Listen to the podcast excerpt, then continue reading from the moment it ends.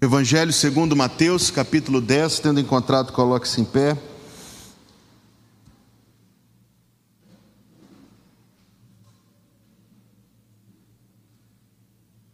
Versículo 32, versículo 33.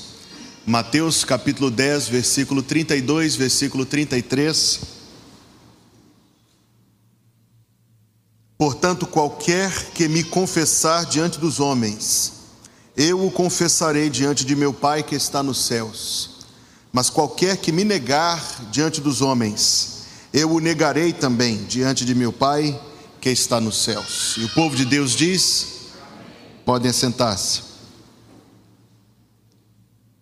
Quando nós ouvimos testemunhos, como os testemunhos que acabamos de ouvir, particularmente impactantes, o testemunho sobre como alguém vem a conhecer Jesus Cristo, testemunhos sobre a diferença que Jesus Cristo faz na vida daqueles que o conhecem.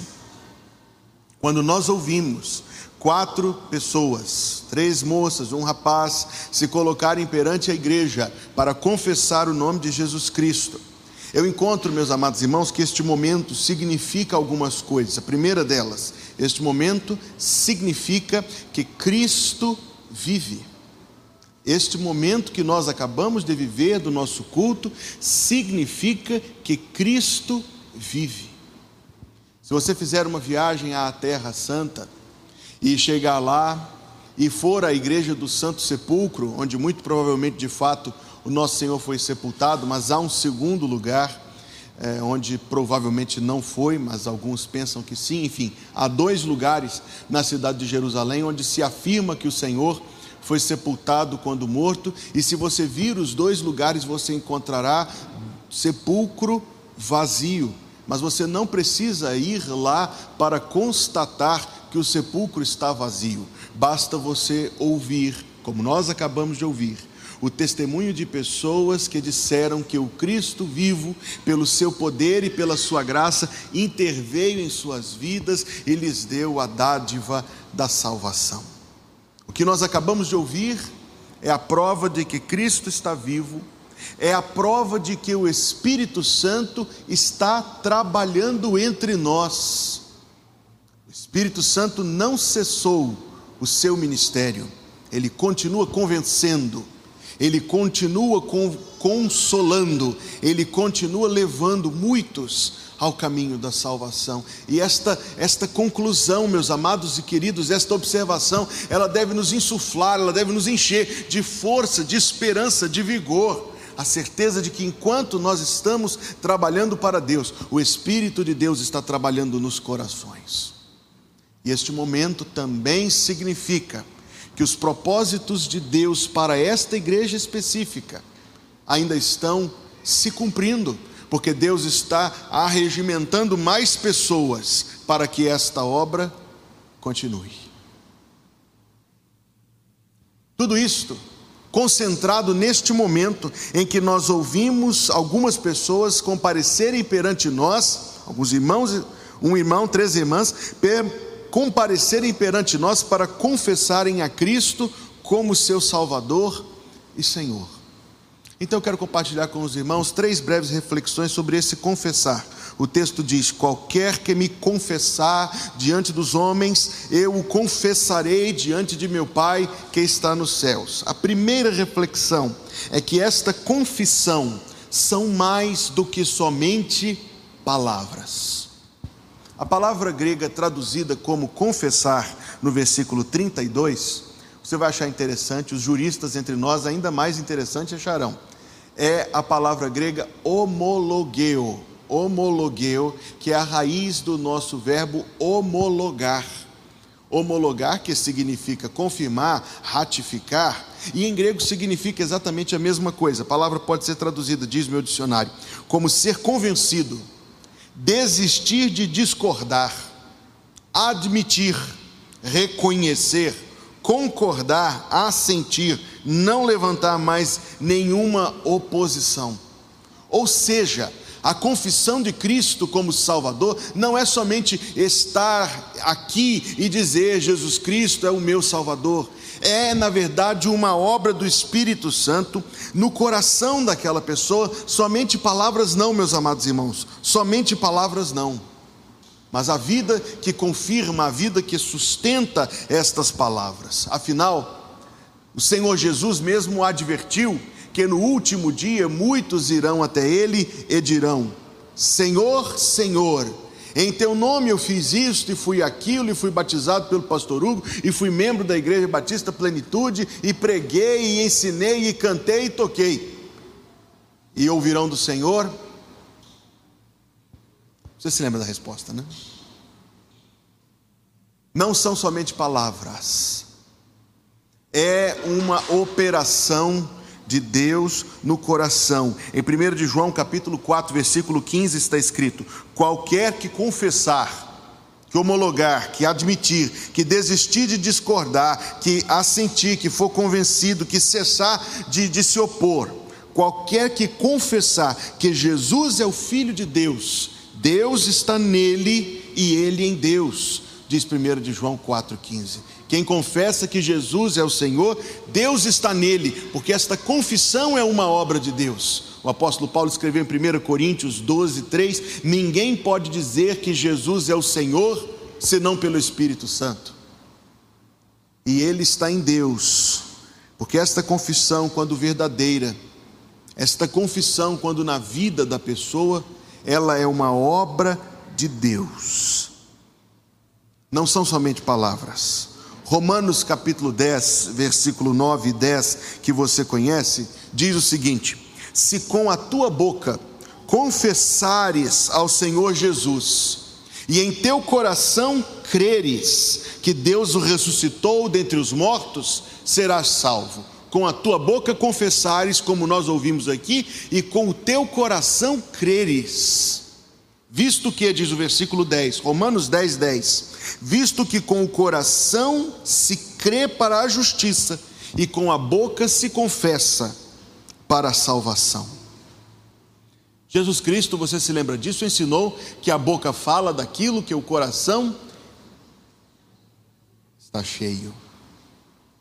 A palavra do nosso lábio, se palavra verdadeira, será o resultado, o fruto daquilo que está em nosso coração. O lábio confessa que Cristo é o Senhor, na mesma realidade com que a vida se submete ao senhorio de Jesus Cristo. Lembro-me de outra passagem, e falarei nessa passagem hoje à noite, no momento em que eu adentrar, e será a primeira vez, meus amados irmãos, aqui, eu adentrar neste batistério. E lembrarei e lerei com os irmãos o texto do batismo de certo eunuco etíope.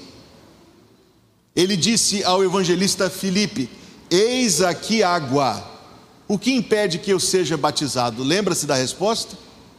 A resposta é de grande importância. Diz: é lícito, é válido, é permitido ser batizado, é lícito, desde que creias de todo o coração. Desde que creias de todo o coração. Satisfeita esta condição, o batismo pode ser feito. A confissão de fé são mais do que meras palavras. É um agir de Deus no coração daqueles que são salvos. Principalmente porque eu tenho certeza que os 4 que aqui estiveram, não foi a primeira vez que eles puderam dizer que são crentes. E com certeza não terá sido a última.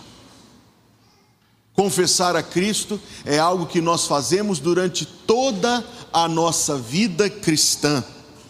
Confessar a Cristo é algo que nós fazemos por gestos, por atos que demonstram a prioridade e a honra que nós rendemos a Ele como nosso Senhor.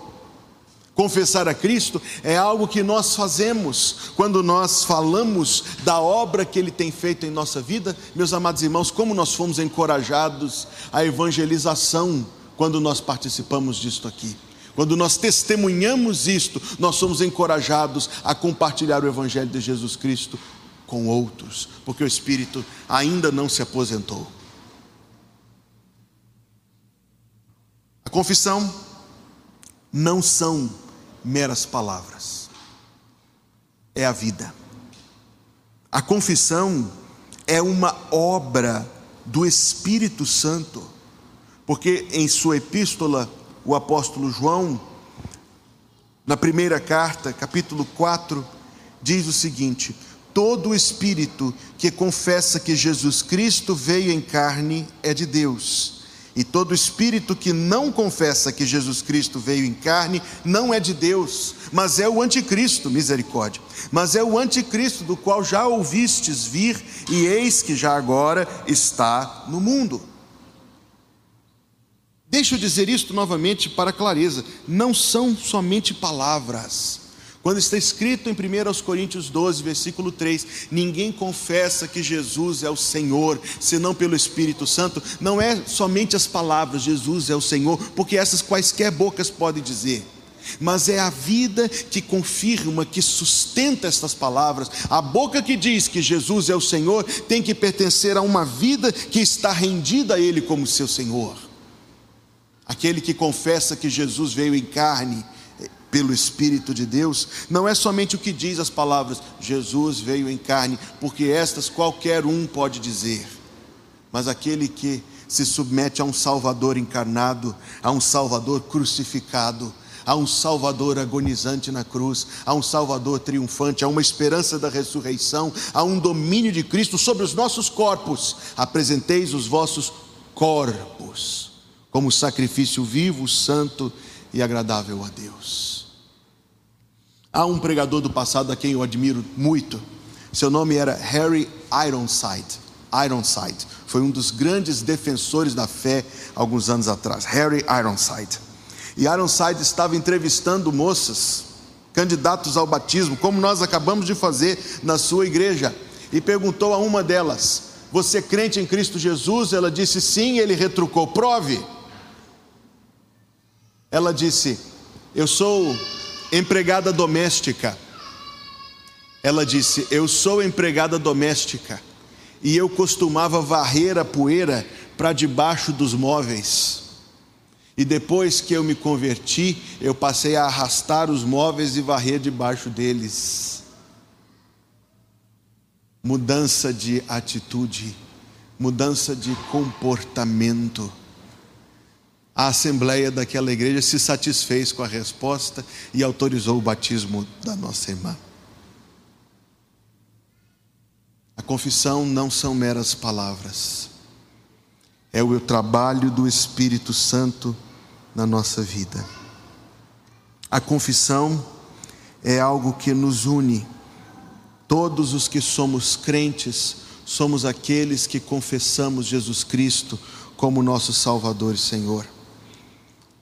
Você se lembra do texto que diz: e todos os que foram batizados se uniram e viviam juntos, e tinham todas as coisas em comum, e ninguém tinha necessidade, porque se alguém tinha posses, vendia e colocava o apurado da venda para o benefício dos irmãos em Cristo Jesus, e eles estavam juntos todos os dias, é o que está escrito na palavra de Deus, no partir do pão, e nas orações, e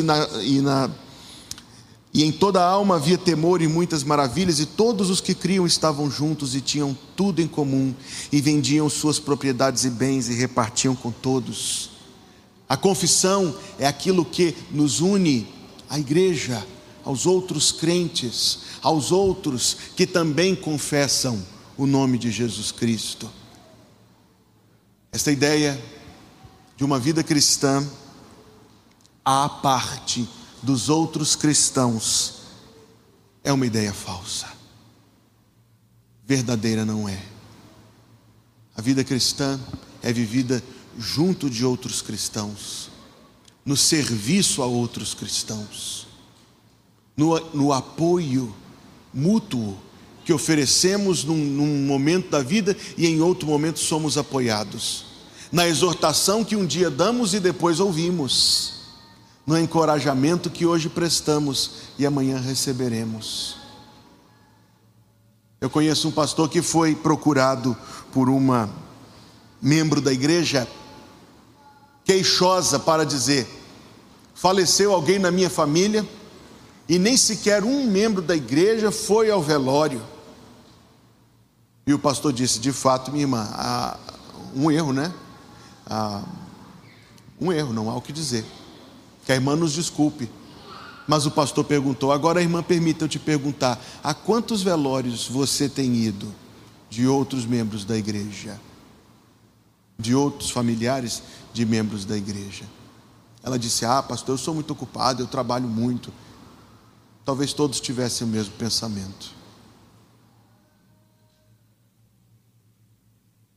As almas, os corações que confessam a Cristo como seu Senhor, todos os que criam estavam juntos e tinham tudo em comum. A igreja de Pérgamo, Jesus Cristo falou em Apocalipse capítulo 2: conheço as tuas obras e onde habitas, que é onde está o trono de Satanás, e retens o meu nome, e não negaste a minha fé, ainda nos dias de Antipas, minha fiel testemunha, o qual foi morto entre vós, onde Satanás habita. A confissão não são as palavras, é a vida.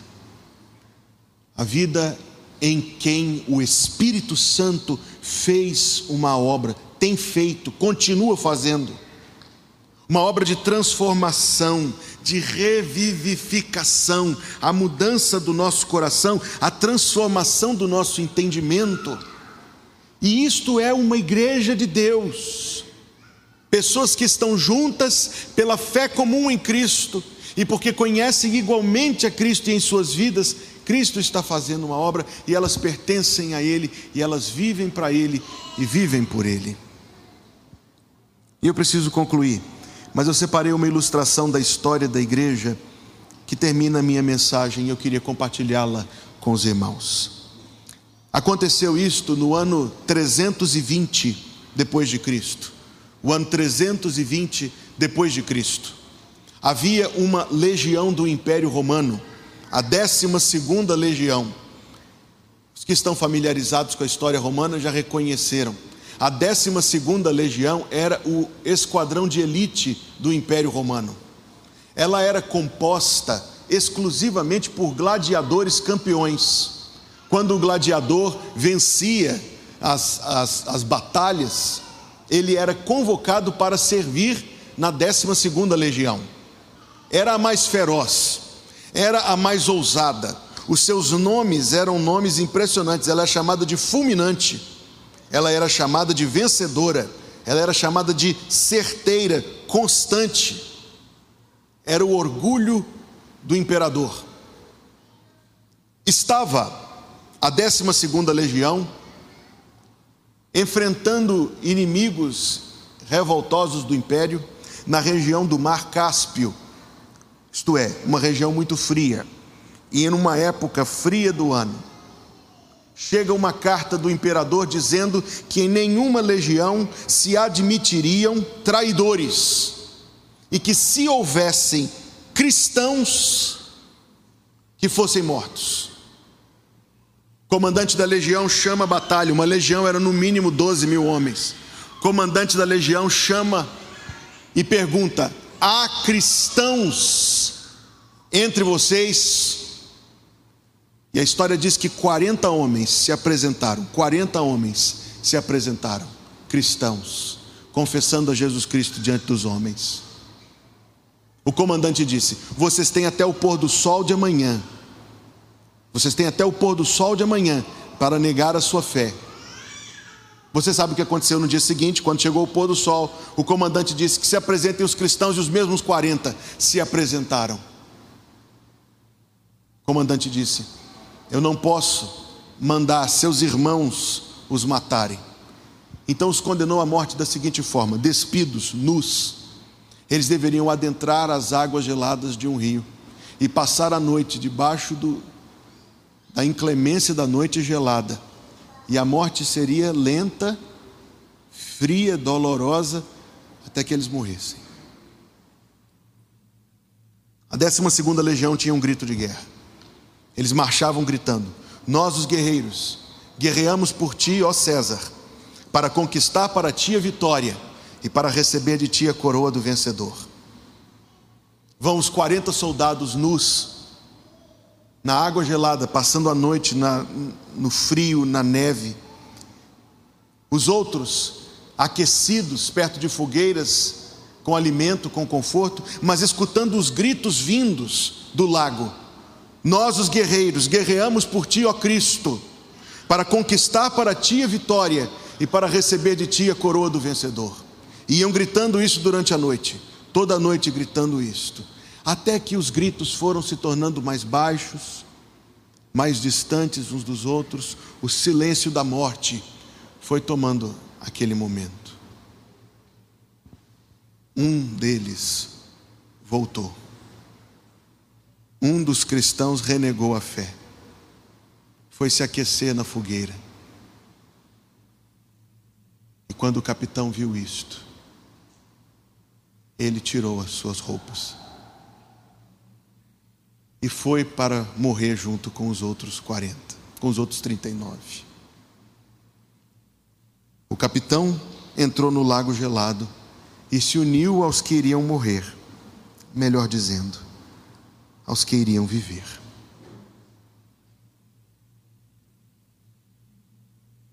Não são só palavras, é a vida. É a vida em quem o Espírito Santo faz uma obra, que permanece com Cristo e se dedica a Cristo para toda a vida.